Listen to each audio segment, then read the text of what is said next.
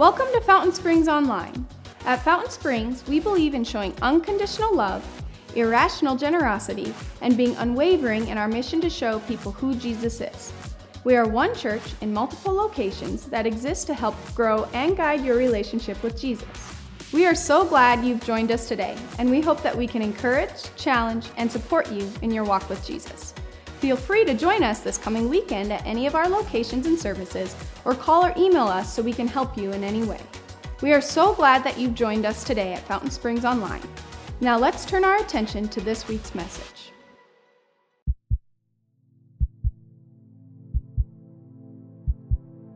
Heartbeat. It's crazy how something so simple can signal the beginning and the end of life.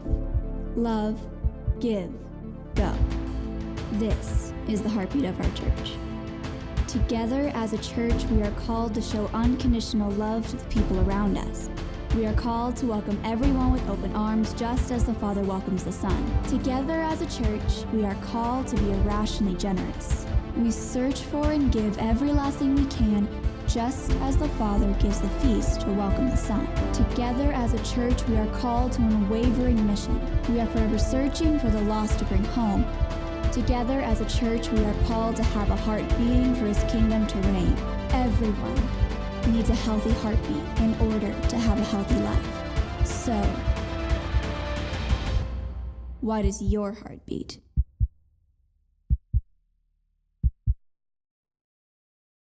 So, life is supposed to be full.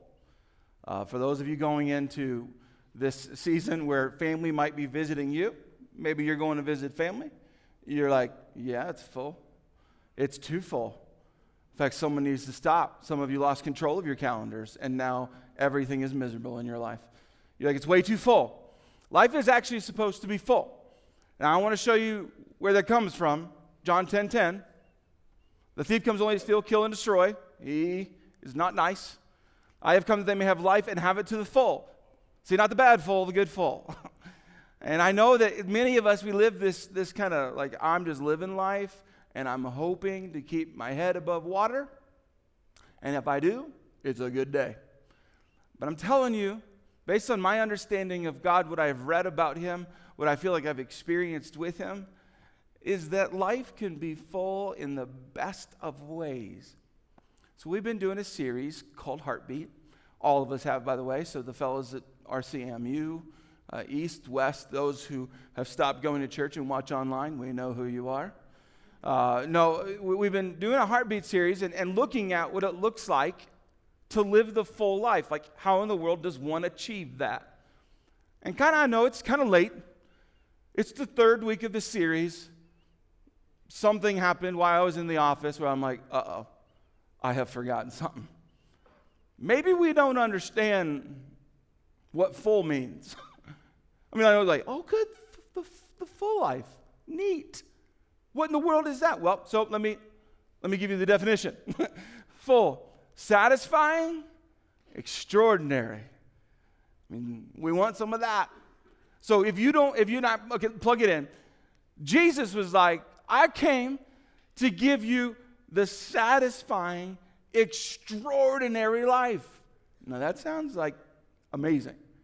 And it also contradicts the story of many of our lives. We're like, there's not really been a lot that's been satisfying or extraordinary. By the way, he doesn't promise a, a pain free life, but there's extraordinary.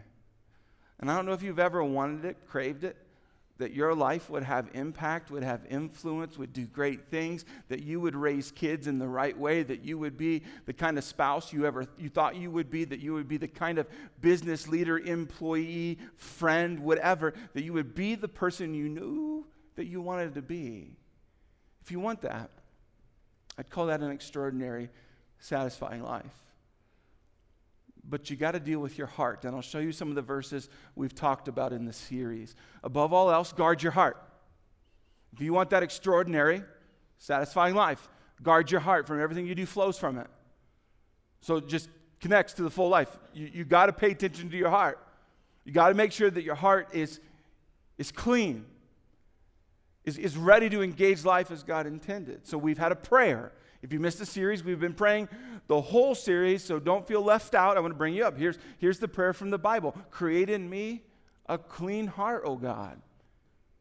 Simple prayer. You're like, wait a minute, I thought I was supposed to pray for like 30 minutes. There's no rule like that in the Bible. And I think this is powerful. In fact, I've heard that many of us, just throughout the day, are having these, these short conversations with God. God, created me a clean heart. And I think if you read enough news, there doesn't seem to be a lot of clean hearts. So we got to do something about it. I think we should have the conversation about how in the world do we make sure that we aren't one of those headlines that we don't like. How do we have a clean heart? How do we have uh, an extraordinary, satisfying life? So I've been walking through a story Jesus told. Jesus told a story not for the purpose of storytelling, but he told a story where he talked about this son. His son said, Hey, I want my inheritance, dad, and I want it right now. And the dad's like, All right. Gave him the inheritance. The son's like, Thank you very much.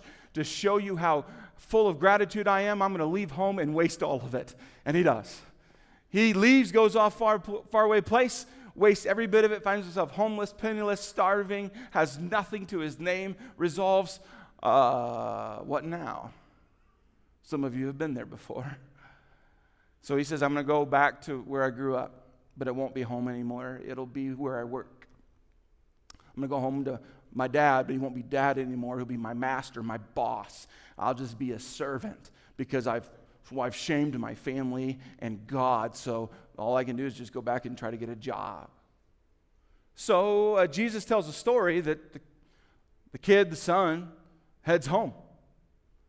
And I'll show you where I, I, highlighted in the series so far. So he got up and went to his father, but while he was still a long way off, uh, his father did what no one expected. His father saw him, and was filled with compassion for him. He ran to his son, threw his arms around him, and kissed him. Like, no, like, oh, I'm glad you're back, boy. It's time for your punishment. no, the father ran to him. It's what's called unconditional love. If you want a healthy heartbeat, if you want to live a satisfying, extraordinary life, you need to figure out how you're going to offer people that you like and don't like unconditional love. It doesn't mean that you restart a relationship where someone betrayed you. Trust isn't there, but you still can love someone. Do you know that there's a difference between offering forgiveness and turning your back on someone? It's unconditional love. Jesus kept telling the story. I'll show you what I already read to you. But the father said to his servants, Quick, bring the best robe and put it on him. Put a ring on his finger and sandals on his feet. Bring the fattened calf and kill it. Let's have a feast and celebrate. All of a sudden, it's more than just a hug. It's dad going, No, I'm going to give you all of these gifts that represent being a part of the family. I'm going to offer you not just unconditional love, but irrational generosity. If you want to live the extraordinary, satisfying life, you need to figure out how to not be greedy. Like, but I don't want to. Well, yeah, you do. I believe with all your heart you want to figure out how to love people and how to give to them. You want to figure out how to love God and give to God. And, and this story, I, I think it's very, very significant. And again, you might think, okay, that's a great story, but there's more to the story. Not everybody, I know this will shock you, not everybody in the family agreed with what dad did. Some of you are like, what? Some of you grew up in families like, no, that's normal. We, not, we don't ever agree with each other in any way. Well, what happens is the older brother's ticked. He's angry. Jesus doesn't just say, hey, this kid did something wrong. He got a hug. He got a kiss. He got welcomed back in the family. Like, hey. No, all of a sudden there's uh, some tension. I'll show it to you the older brother, became angry at all that's going on and refused to go in, go into the party. Now, for some of you, you're like, well, okay, I get that. No, no, you got to really know what he's doing. We've said in this series already, but just in case you missed it, if you are going to forgive someone, if you're going to offer someone restoration, in Jewish culture, you had a meal together. So the brother not going into the meal is saying, I don't want to forgive you or restore my relationship with you. So his father went out and pleaded with them But he answered his father, Look, all these years I've been slaving for you and never disobeyed your orders. Yet you never gave me even a young goat, comparing the goat to the masterful steak. You never, got, you never gave me a young goat so I could celebrate with my friends.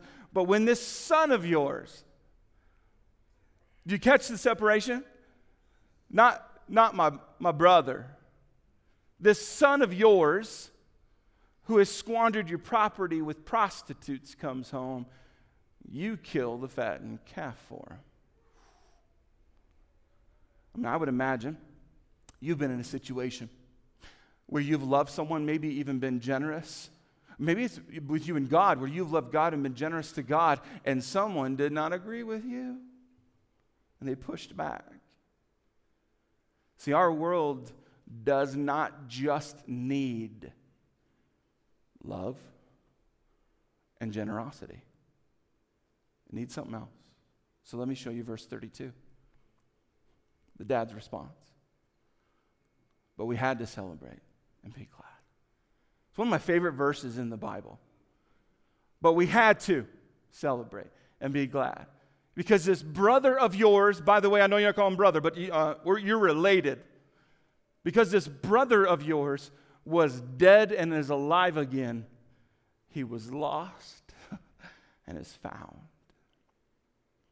The dad, dad, refuses to forget that he's dad. It's called unwavering mission. Many of us did not experience that with our parents, maybe. You've been around, maybe your dad wasn't a good dad, maybe your mom wasn't a good mom. Maybe you've been in a romantic relationship where that person uh, wavered a little bit and, and you didn't have that person remember who, what they said they'd be. I think we've all pretty much experienced something where, where someone wavered.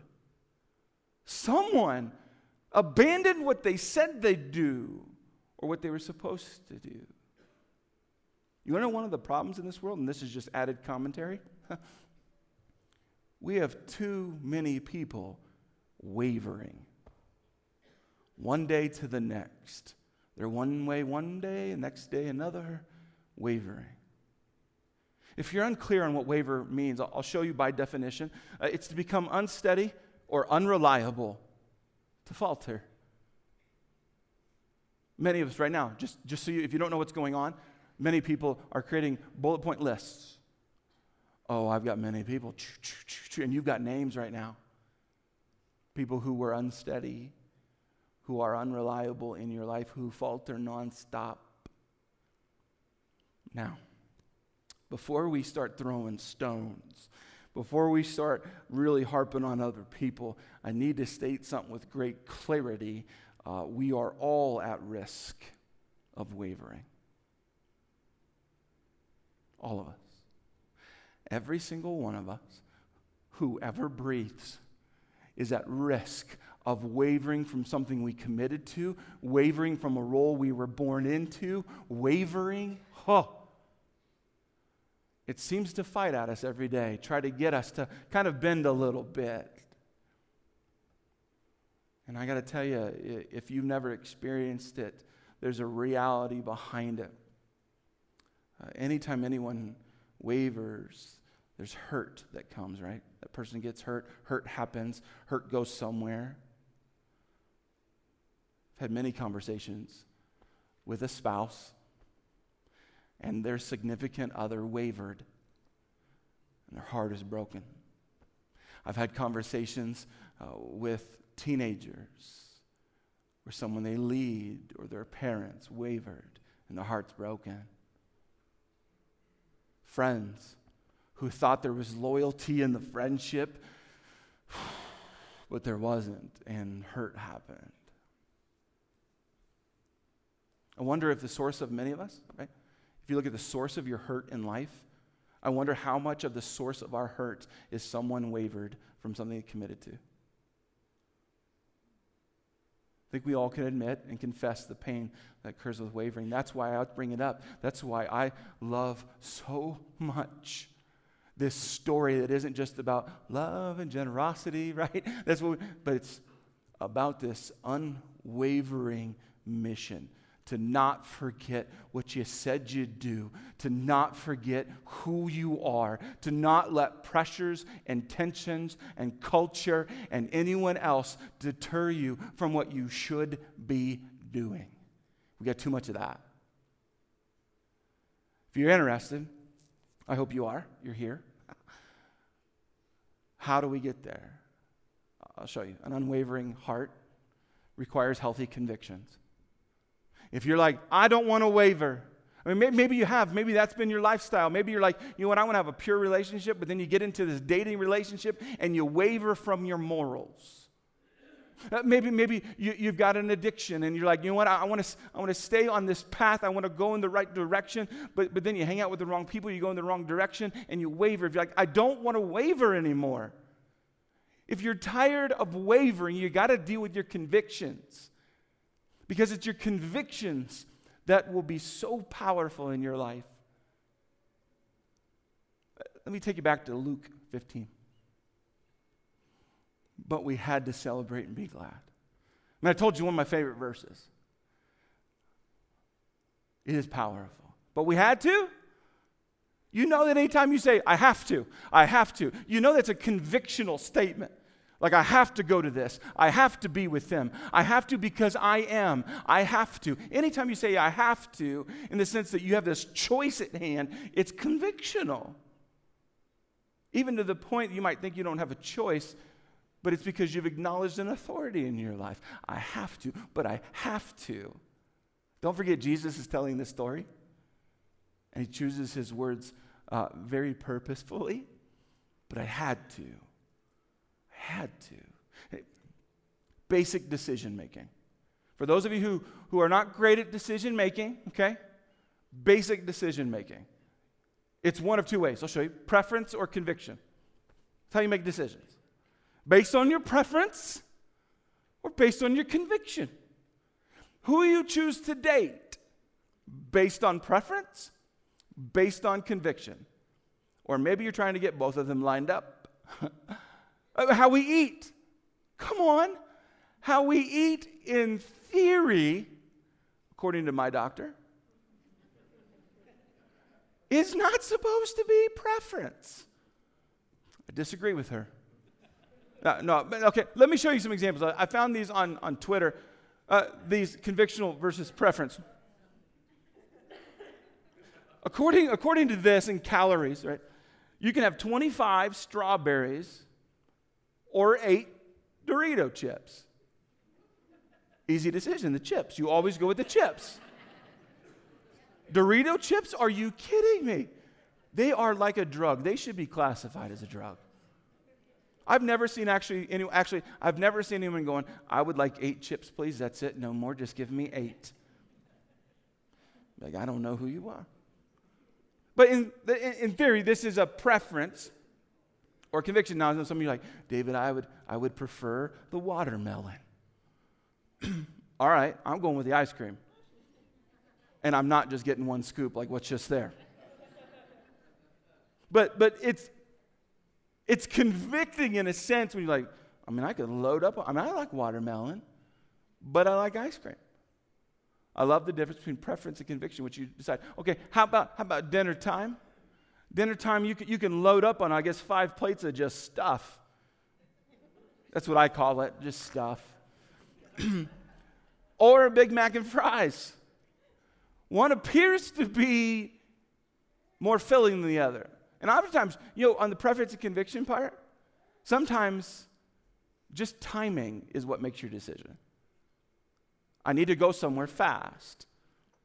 And you drop your convictions. Okay, let's get real serious on preference or conviction. Let's talk donuts. now, here's the reality you will eat donuts. If you reject donuts, I don't know that this is the place for you. You're welcome. You can always be here.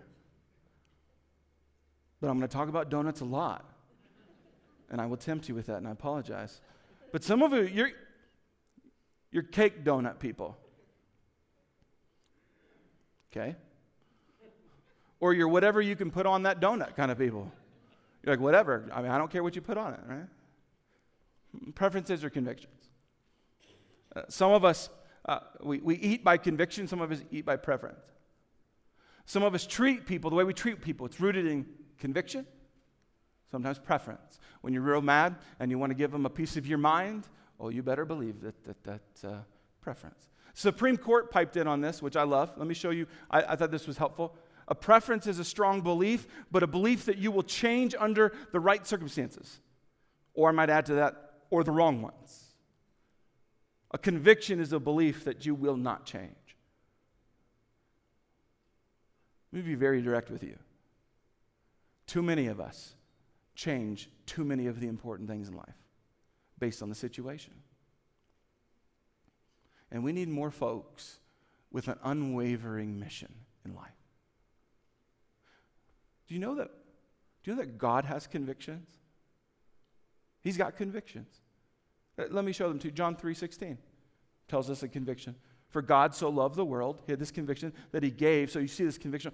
Uh, for God so loved the world, he gave his one and only Son, that whoever believes in him should not perish, but have eternal life. Inside of that conviction is a love for us. And he was willing to do anything about it.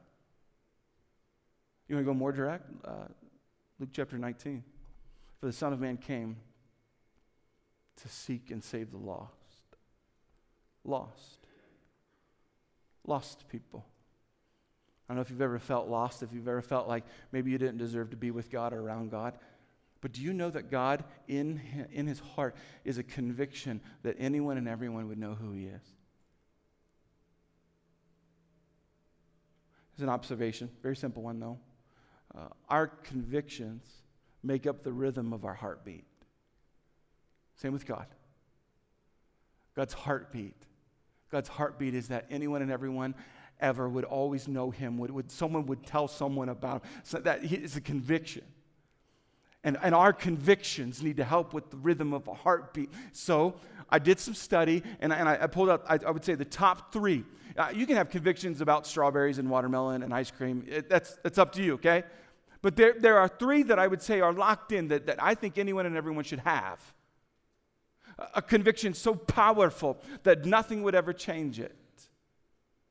Here's the first one that, that I, when I study the Bible Jesus Christ is the hope of the world. That should be a conviction in your heart. That no matter what you do, no matter who you spend time with, no matter who you marry, no matter who you raise in your house, no matter where you work, what you do with your life, Jesus Christ is the hope of the world. Jesus Christ. In fact, I would tell you it is a conviction of mine, not just because I'm a pastor, it, it is one of my missions in my life that I can always make sure that my wife knows Jesus Christ is the hope of the world. I want my kids to know Jesus Christ is the hope of the world. I want you to know that. I want our whole region to know that. I frankly want the whole world to know that. Jesus Christ is the hope of the world. That should be, that should, if you want me to tell you directly, what should be a conviction of mine? Jesus Christ should be the hope of the world. And if you don't know where that comes from, it comes from the Bible. When Jesus came to this earth to share that. I'll show you another conviction. The local church is the best investment in the world. You take your time, talent, and treasures, and I think you and I should put it into the local church. Best investment in the world. I mean, just think about Jesus. Let's, let's look at Jesus' life. Uh, Jesus did not start a hospital. Hospitals are good and necessary, but he did not spend his time starting a hospital. He didn't start a business. Businesses are good and necessary, but he didn't start a business. He didn't even, although they're good, start a rescue mission. We have proof in the Bible that Jesus said to his disciples, I'm going to build the church through you guys. He started the church. He invested in the church. During his limited time on earth, he said, I'm going to build the church. So I would tell you, if you're like, what should be a conviction? Jesus Christ is the hope of the world, and the local church is the delivery system of that hope. And I'm not talking about a building, I'm talking about a gathering of Christians together. So I'm going to suggest that you begin to press into this. I'll show you one last one. And I think uh, we'll agree to this. But the best way to show people Jesus is to serve them. Just think about how Jesus walked the earth and he would heal people. He washed his disciples' feet. He, he constantly served and served and served. Jesus. A lot of times we're like, no, no, no, the best vehicle is to scream at people. No. Oh, I know the, the best way is, is to put up passive aggressive posts on social media. No, no. It's to serve people. We do too much screaming and not enough serving. Jesus even gave us direction on this. I'll, sh- I'll, show you in Matthew. The king will reply, Truly I tell you, whatever you did for one of the least of these brothers and sisters of mine, you did for me. When you serve someone, especially folks who are down and out, when you serve them, you are convictionally not just serving them, but you're serving God. So I'll make the obvious point here. We need to live a life fueled by conviction. And I'm not sure we all are. One of my favorite examples of living by conviction is a category of people called the one way missionaries. I've told this before. One way missionaries. If you don't know anything about one way missionaries, uh, like, one way? What? They just, here's what they did they built themselves a box. The box matched their body. They built themselves a coffin. They put their belongings into the coffin, sealed the coffin, and the coffin went with them wherever they were going because wherever they were going is the last place they're going to go. They're going to go show people who Jesus is, and they're going to do it till they die. And then those people would take that person's box and put their body in the box and bury them. One way missionaries. Had no intentions of ever returning home. Huh. You talk about conviction. There's one story about a guy named A.W. Milne. Uh, he decided, I don't know how he came to this, he decided to go to a certain people group who were notorious for killing anyone who came to them. In fact, there was story after story of, of, different missionaries that would go to this people group. They would arrive, that people group would kill that person, and it would just end.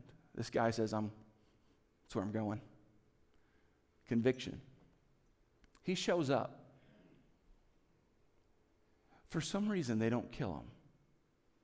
I don't know what he said to him, I don't know what he did. But he stayed there and stayed there. And then eventually, one day, after he had showed every one of them who Jesus is, uh, he passed away of natural causes. They buried him in his box. But they wrote something on the tombstone that should interest you. When A.W. came, there was no light.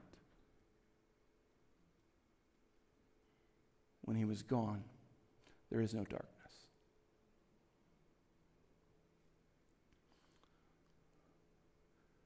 I want that to be where I'm buried. I want to go to a place and be a part of something where I bring light.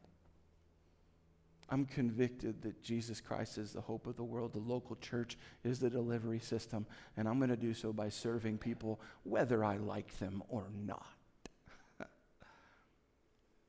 Here's a heart check. This is the time to offend people. Have your preferences distract you from God's convictions? This question is a great heart surgery question. Think about your current preferences, how you treat people, how you live, what you do with your time, your money, all the stuff, everything you can think of. Just begin to kind of, what do I do with that? And be like, I don't know the answer. Let me help you. Convictions on the inside always show up on the outside. So it's not about ideals, it's about what do you actually do with your life, preferences or convictions. Now, I'm not just talking to you about you. Uh, here a moment, um, you, you, when you leave, you have this card. The card says, I will be unwavering in showing people who Jesus is by. And, and this will be a card you can fill out on your own, have it in front of you wherever you go, and it'll be where you can actually write and, and draft your, your convictions. But let me help you. We are a church fueled by conviction. We are a group of people who refuses to ignore the lost in our area. According to the census, there's over 42,000 people who on this census said, I have no faith. Current numbers actually say that's now over 50,000 and going up. We are a church that refuses to ignore, as the word says, the least. Those who are in moments of life where they feel forgotten, they feel isolated, maybe it's financially or family, we refuse to forget them. So that's why we have our own car dealership. I know that sounds so weird, but that allows us to give vehicles away and to repair cars. It's why we try to do everything we possibly can locally to be involved. And in fact, here's my dream that if this church ever closed its doors, that the amount of convictions we lived out the city would beg us to get back open. It's the difference between preferences and convictions. Do you live by preferences or convictions? That will reveal to you if you live an unwavering mission. Now, here's what's cool about today all locations, including the fellas at the prison, all locations are going to have baptisms today. And if you don't know what baptism is, it is simply a person publicly saying, I have a conviction that Jesus Christ is the hope I need. Baptism is not like I'm about to be perfect the rest of my life. uh, no. Do you know when someone gets baptized, it's not like, hey, I'm a part of this denomination or hey, I'm perfect. No, it's I am convicted that I need forgiveness. And Jesus, no one else, Jesus is the only one that provides that for me. It's a conviction. So when they get baptized, it's bold. That's why some of you, you haven't done it yet because you're like, it's bold, it's in front of people. I would say for many of us who did not sign up for baptism today, just so you know, we offer open baptism.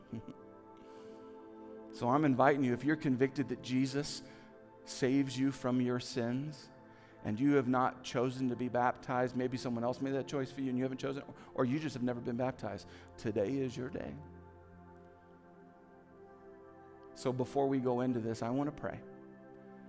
And for anyone who wants to surrender your life to Jesus and say, I'm convicted that Jesus is the hope, and I want to do that today, I want to pray for you and pray with you. So would you bow your heads, close your eyes, and I just want to pray with you. God, there are folks I know who are listening who are convicted, not in a defeating, shameful way, but in an awesome way. A conviction that, that their way doesn't work and your way does a conviction that they can't save themselves, but you can save them. A conviction that you are the hope, the source of forgiveness, of grace, of mercy, that you are the one and only God, that conviction. God, I pray for those who are willing to accept that and own that conviction would do so. That they would choose your will